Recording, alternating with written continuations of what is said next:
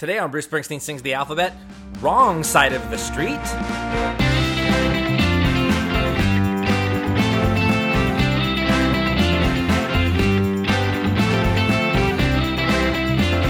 Hey everybody, you're listening to Bruce Springsteen Sings the Alphabet, the podcast where we talk about every Bruce Springsteen song alphabetically, one by one. My name's Rob Carmack, and over there on the right side of the street, that's JB Clark.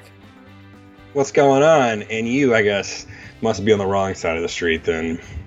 Yeah, well, I mean, or maybe what's what's wrong for you is right for me, and vice versa. See, th- this the the question of wrong and right become a little bit nebulous because a, like a side of the street can neither be good nor bad, right? Like it's th- this is an amoral space in in the universe. Yeah, man.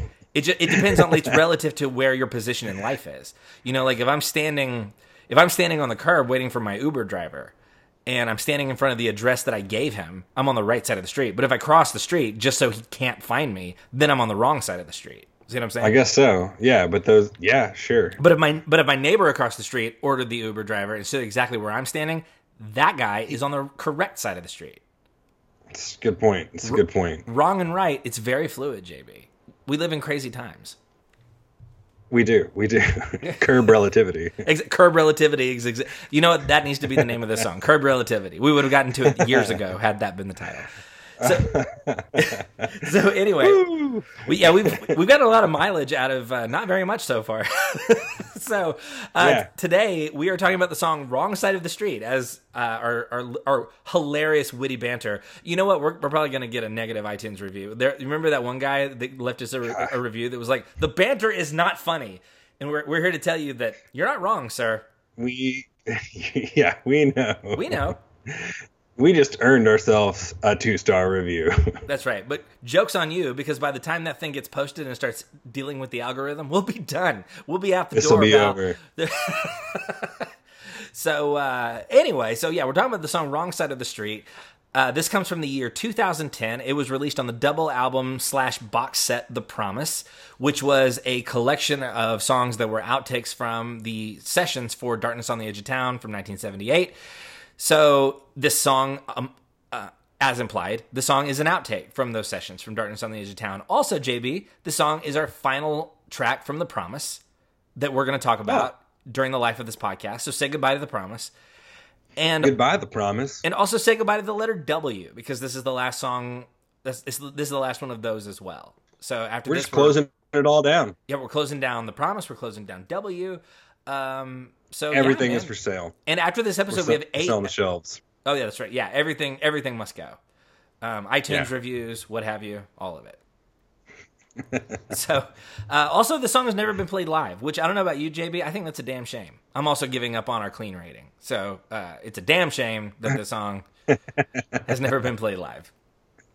Yeah, it's a. It would be a good live song. It's got some, you know, plucky guitar and some some like very anthemic, uh, like acoustic and snare hits. Dum dum, you know, like I could totally see, be- see this being like an E Street Band, like. So I, I could see this being a sign request. I could see this being a lot of fun at a, at a live show, you know, because it's For got sure. that. Say what? I said for sure. Like, there's nothing special about it, but it could be like, it could be a great, just kind of sort of like full band ex- exhibition. Yeah. Well, and it's got sort of that British invasion pop sensibility that a lot of like just I'm trying to think. There, there's several things not only from this box set but from like the River sessions as well that kind of have have a little bit of that to it, you know. And I, I could just sort of see that. And and every time he pulls one of those out live, it's it's nice. It's it's very rewarding. Um, in fact, uh, the original. Yeah, it does have like like a Mick Jagger chorus and like a Beatles electric guitar and yeah, Yeah, well, I mean, in fact, the original working title of the song was English Sons, which the lyrics make no reference to any of those things. So that tells you No. that that's more about the artistic influence than like what the song actually is, you know, or Yeah. what it's actually about. Which, I'm, I mean, we can get to that when we get to the lyrics. I'm not 100 percent sure I understand what this song is about. I, th- I really think I think the point of this song is more about the sound that it generates than Yeah, the message it's trying it's to about? convey. Yeah. Um, so really, th- those are the basic facts. It, it used to be the original working title was English Sons. It's never been played live. It's an outtake from Darkness on the Edge of Town, and it's our final track from The Promise. yeah, man. And we had a lot of tracks from The Promise. The Promise is a two disc box set, so like So it's a long record. we've covered some we've covered some ground in the last three and a half years, and so yeah, it's uh you know we're closing it down. We're shutting down the promise. It's a solid uh, The Promise box set. Uh, and I, I mean, uh, it's a solid outtakes box set. It is. I mean, I I almost consider of the course, promise it's a solid The Promise box set. the promise box. I, I I tend to to lean more towards the position that the promise is really a double album that was sold. It was marketed as a box set, but the it, you can interact with it as a standalone double album for the most part. Yeah. you know. Well, yeah, it's his doo-wop record, sort of, Yeah, with a couple of exceptions, with like racing in the streets. Um, in the song. in the song. Well, I, this this song I think fits inside the like doo wop, not not full on doo wop, but it, it does ha- sort of have like like you mentioned, like the sort of that throwback early era like Stones, Beatles, you know that that that type of sound, that like late Yeah. '60s type sound. It's way more rock and roll than doo-wop, though. Yeah, which is not. I mean, they're they're they're close cousins. You know, like you. There's a guitar solo in here that is way not sock hop. No, for sure. Well, and um, according to Brian Hiatt in his book, he talks about how these song, these kinds of songs, these like poppy um, type songs, were always Steven Van Zandt's favorite. Like these were the, always the ones he would always lobby for. Yeah. but they were always the first ones to get cut from from the final product. Right. You can see also Sherry Darling, by the way, as as evidence of that as well. But you, I mean, in fact, I forget what which song it was. We can go back and look at the at the notes, but but there there was one song that fits this description also that Bruce pulled out just because it was Little Steven's birthday at a show one time. Um, because because these songs always got cut. And I, I don't think Bruce holds these songs as near and dear to his heart as as Steven does. But uh, but Little Steven told Brian Hiatt in an interview once um, he, quote, there are bands that would have their whole careers with those songs. So Steven would hear Bruce write these songs and they'd, they'd lay him down. They'd like go, I mean, just like this. They'd go into the studio and they'd record them. And Steven would be like, you've got gold on your hands here. And Bruce would be like, ah, it's not really what I'm going for. And Steven, like, he understands the industry well enough to understand, like, any anybody else writes this song and they're like, this is it. This is this this song is going to be my ticket out of here. You know what I mean? And Bruce is like, ah, it's not. Oh, what I'm, for sure. I'm trying to do. So, um, so yeah, Steve would always lobby. And, and if you ever go back and listen to like Little Steven's Underground Garage or even even the music that he makes now, like with the the Disciples of Soul, like it's it leans really heavy toward this style of like throwback kind of sound. You know? Yeah, man. You you find you a couple of uh, good-looking blonde fellas and give them some Rickenbacker guitars and the rights to the Promise, and they're famous as anybody. Yeah, you got like Paul Revere and the Raiders or any number Yeah. of. Which, by the way, I did not know about Paul Revere and the Raiders before I saw Once Upon a Time in Hollywood, but I've been listening to them a lot, and uh, Really? I really like it. Yeah, I'm gonna have to add it to the playlist real quick. that that to me, I mean, this is a, a tangent, but like that to me is one of the great gifts of Quentin Tarantino movies is that he always puts together a soundtrack that makes me go, oh. I like that a lot. Well, like there's there's a Neil Diamond song on that soundtrack that I had never heard before. The um I can't remember the Brother Souls. I can't remember Salvation something. It- It's it anyway. It's about a, like a preacher and a revi- revival. But I've been listening to that song like maybe once a day since I saw that movie, and I really really like it. So the, once again, Quentin Tarantino.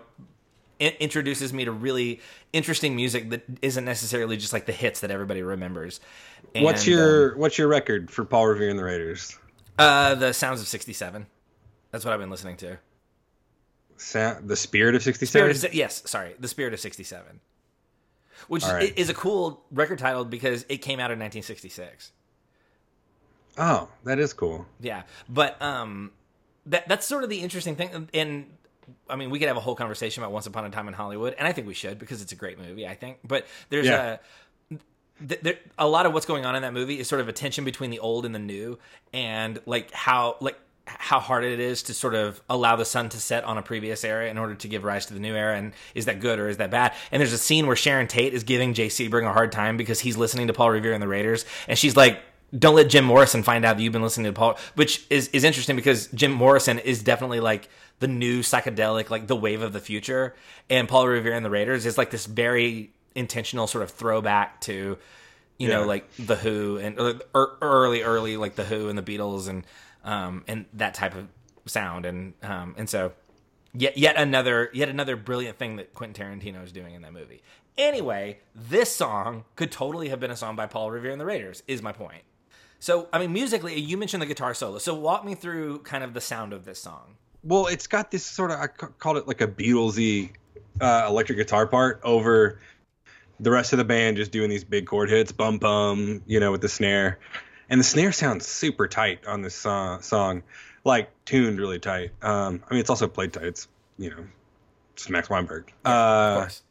but it's it's great. I, I was listening to the background the other day. I, I may have said this like as a preview on the last one, but speaking of giving up on the clean rating, I was listening to this in the background while I was like writing something, and I lit out loud in a room by myself. Went shit, that's a good guitar solo. uh, so uh, yeah, like it's got a killer guitar solo, uh, but the melody's like sort of like languid, you know, until the chorus. It's just kind of like drips along, and then the chorus kind of you can you know, you could see Mick Jagger singing it and like strutting to the beat across the stage, you know, like with his arm behind his back. Yeah, it's Uh, it's good. it- I, it. I like I like the guitar solo as well. I, I like the tone of the guitar. I don't know exactly what that is that I'm hearing, but I I like it. It's distinctive. You don't hear that. It, it's a specific kind of sound that I cannot describe, but it's a sound that I don't directly associate with Bruce Springsteen songs. You know, like he's Yeah, it's kind of chorusy instead of like just gain and reverb. It's kind of chorusy and yeah, well, it's it's very it- like the highs are very high and there's not a lot of low. I think. Yeah. In, in the mix, in at, at least Yeah. on that on that guitar sound. It's really upbeat. It's it's a very catchy, even without any lyrics. Just like melodically, it's very catchy. I really dig the sound. I, yeah, I mean, th- and I think this song fits really well on the Promise. Like if you're looking for like at, if he's really trying to go for that like full on throwback, like from from doo wop to Sherry Darling to um to just all like the Elvis sound with like fire, you know, like all that stuff that he's throwing into like the the experimental I, I mean I say experimental like basically it's just an homage to other songs and other bands that he likes. Um the Yeah. anim- the animals actually I'm I'm thinking a little bit here like um it's it's a little Like reminiscent of that.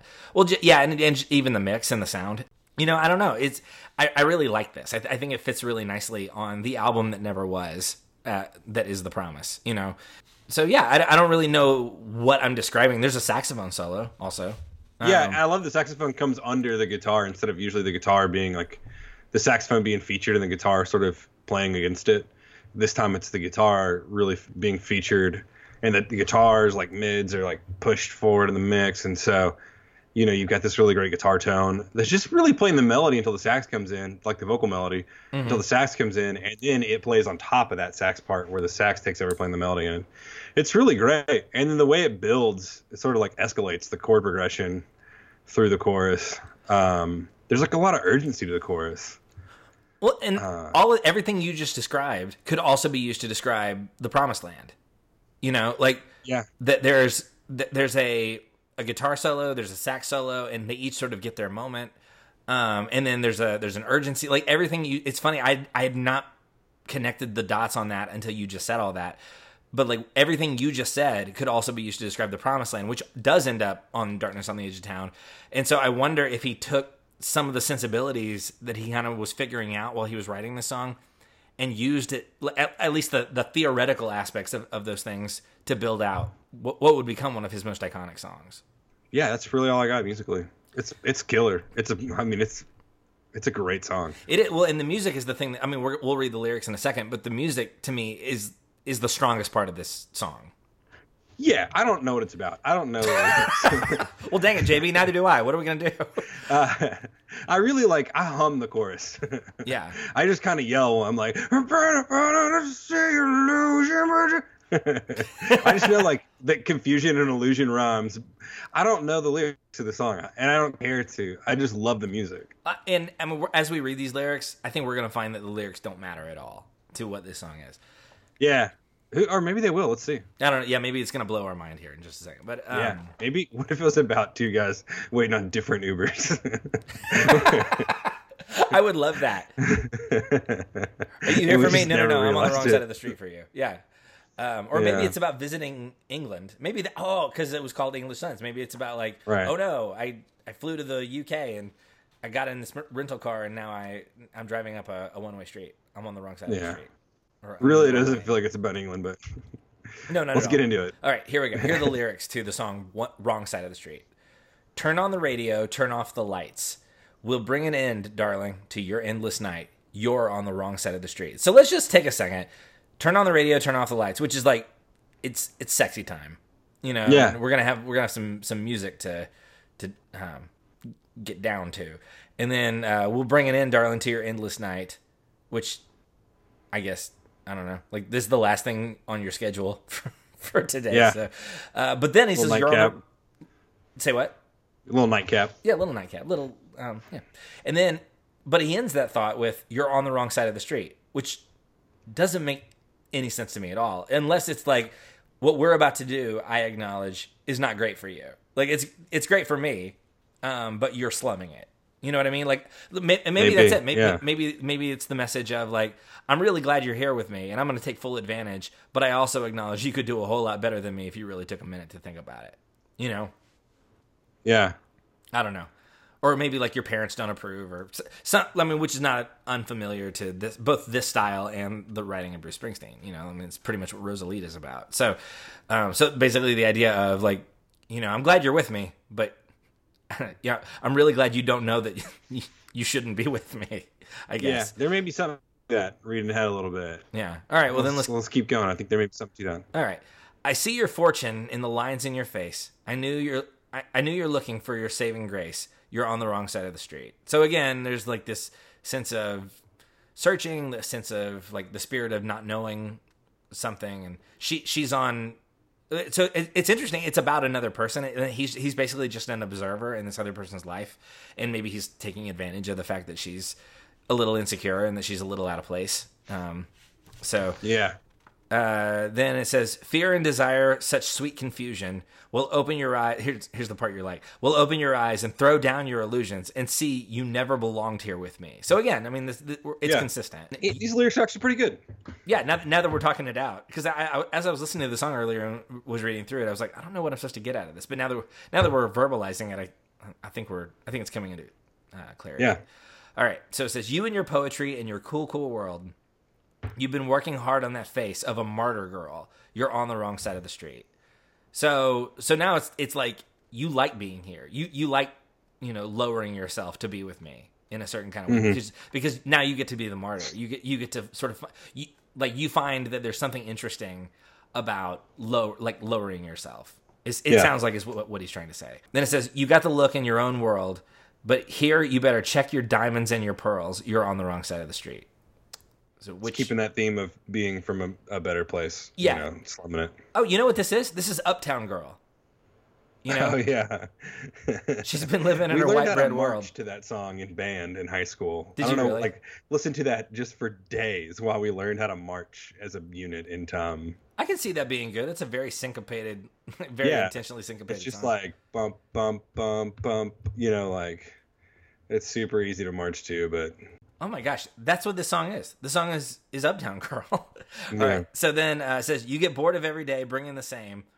So you go out looking for some strange new games, which you could you could even delete the words new games and just say you go out looking for some strange. yeah. Um, but but pretty soon you don't know the score or what you're looking for, and then that's where you get your your dueling guitar and sax solos. That's right. Uh, and then it comes back and it says you get bored of every day bringing the same, so you go out looking for some strange new games, but pretty soon you don't know the score or what you came here for. Then we're back into where we started, which is turn on the radio, turn off the lights. We'll bring it in, darling, to this endless night here on the wrong side of the street. And then the final stanza is fear and desire, such sweet, such a sweet confusion, will open your eyes and throw down your illusions and see tonight there's no one here but you and me. So yeah, I mean that's now that we've talked about it, it's yeah, it's like you're here and you're, you're you've come to this place where I live, where I belong, but you don't really belong here. So rather than try and guide you out of that, I'm going to go ahead and just um, take full advantage of the fact that you you're trying to upset your parents or something. I guess. Yeah, it's pretty intense. Yeah. Um, And the way in that fear and desire, such, such sweet confusion, uh, the the urgency of the the drums and the vocals and sort of the like dissonant scale climb of the um, piano is really great. Not dissonant, but sort of like ominous. yeah. Yeah. I- I think ominous is a good word for it. Yeah, it has like some unsettling chord changes on the piano underneath the melody that are really great. Uh, They sort of like alert you to the fact that this isn't resolving. Yeah. Well, and I mean, in in the spirit of what this song is trying to recreate, sort of, again, sort of that British invasion pop, like this, it's lyrically, it's fine. Like that's this is not inconsistent with that style. So, Yeah. um, but to me, I, I I hold to even though now we've sort of gotten to what the song's really about, I, I still hold to the fact that I, I think the music is what makes the song good, and not necessarily the lyrics are fine, but the music the music is the thing that makes it stand out.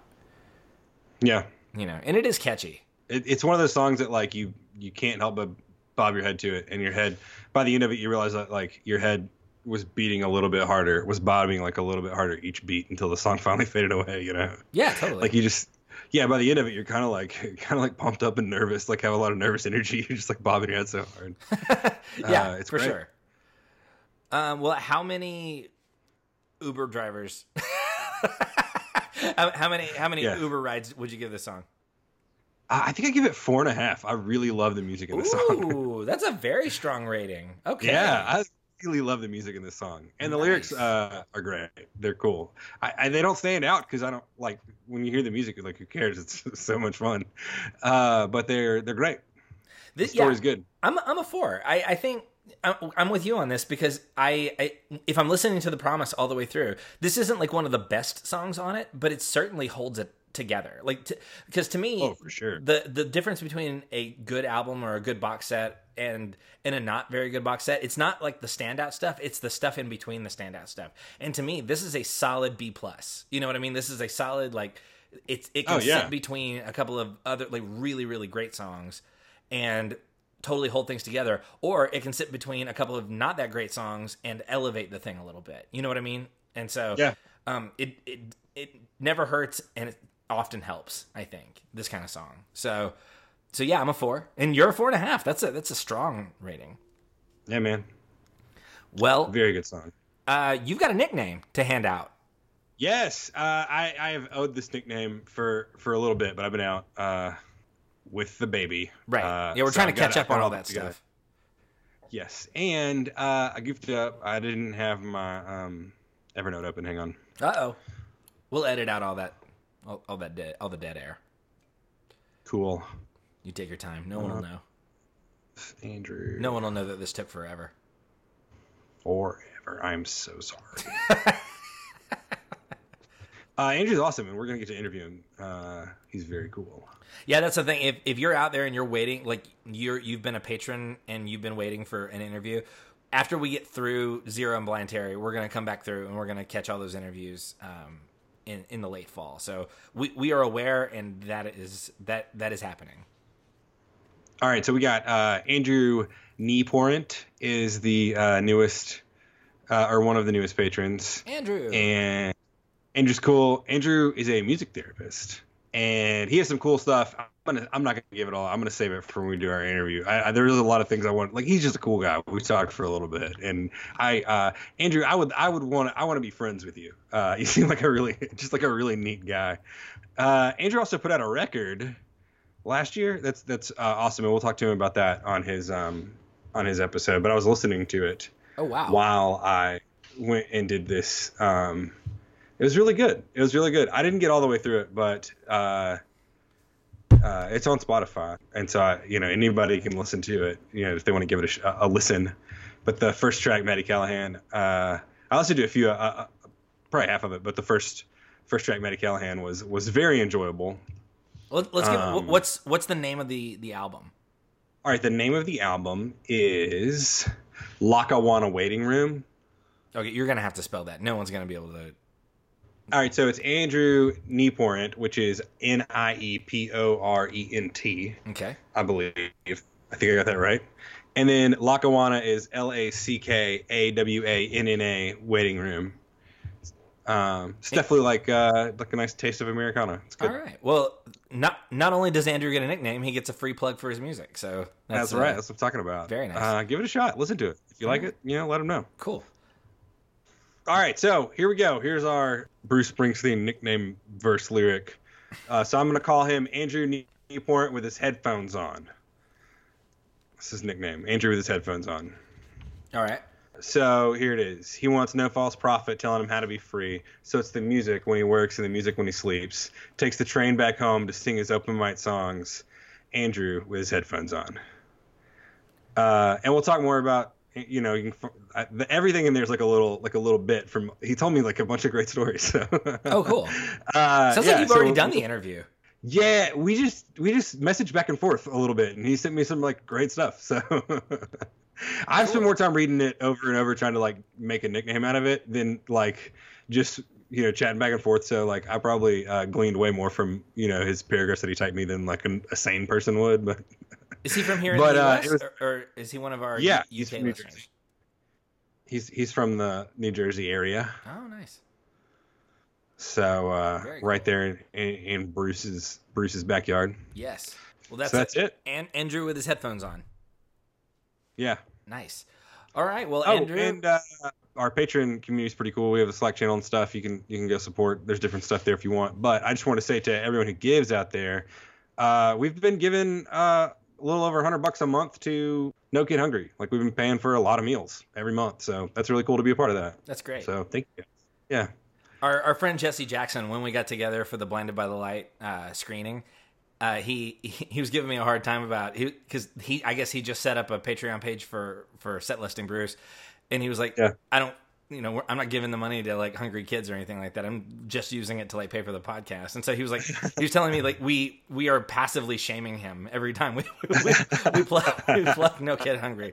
So uh, you know, I, I don't know what to tell you, man. We're we're we're trying to do this in the spirit of Bruce Springsteen. So That's right.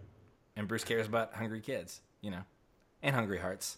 All right. Well, um, thanks, Andrew, for supporting the podcast, and thanks to everybody else who continues to support through Patreon.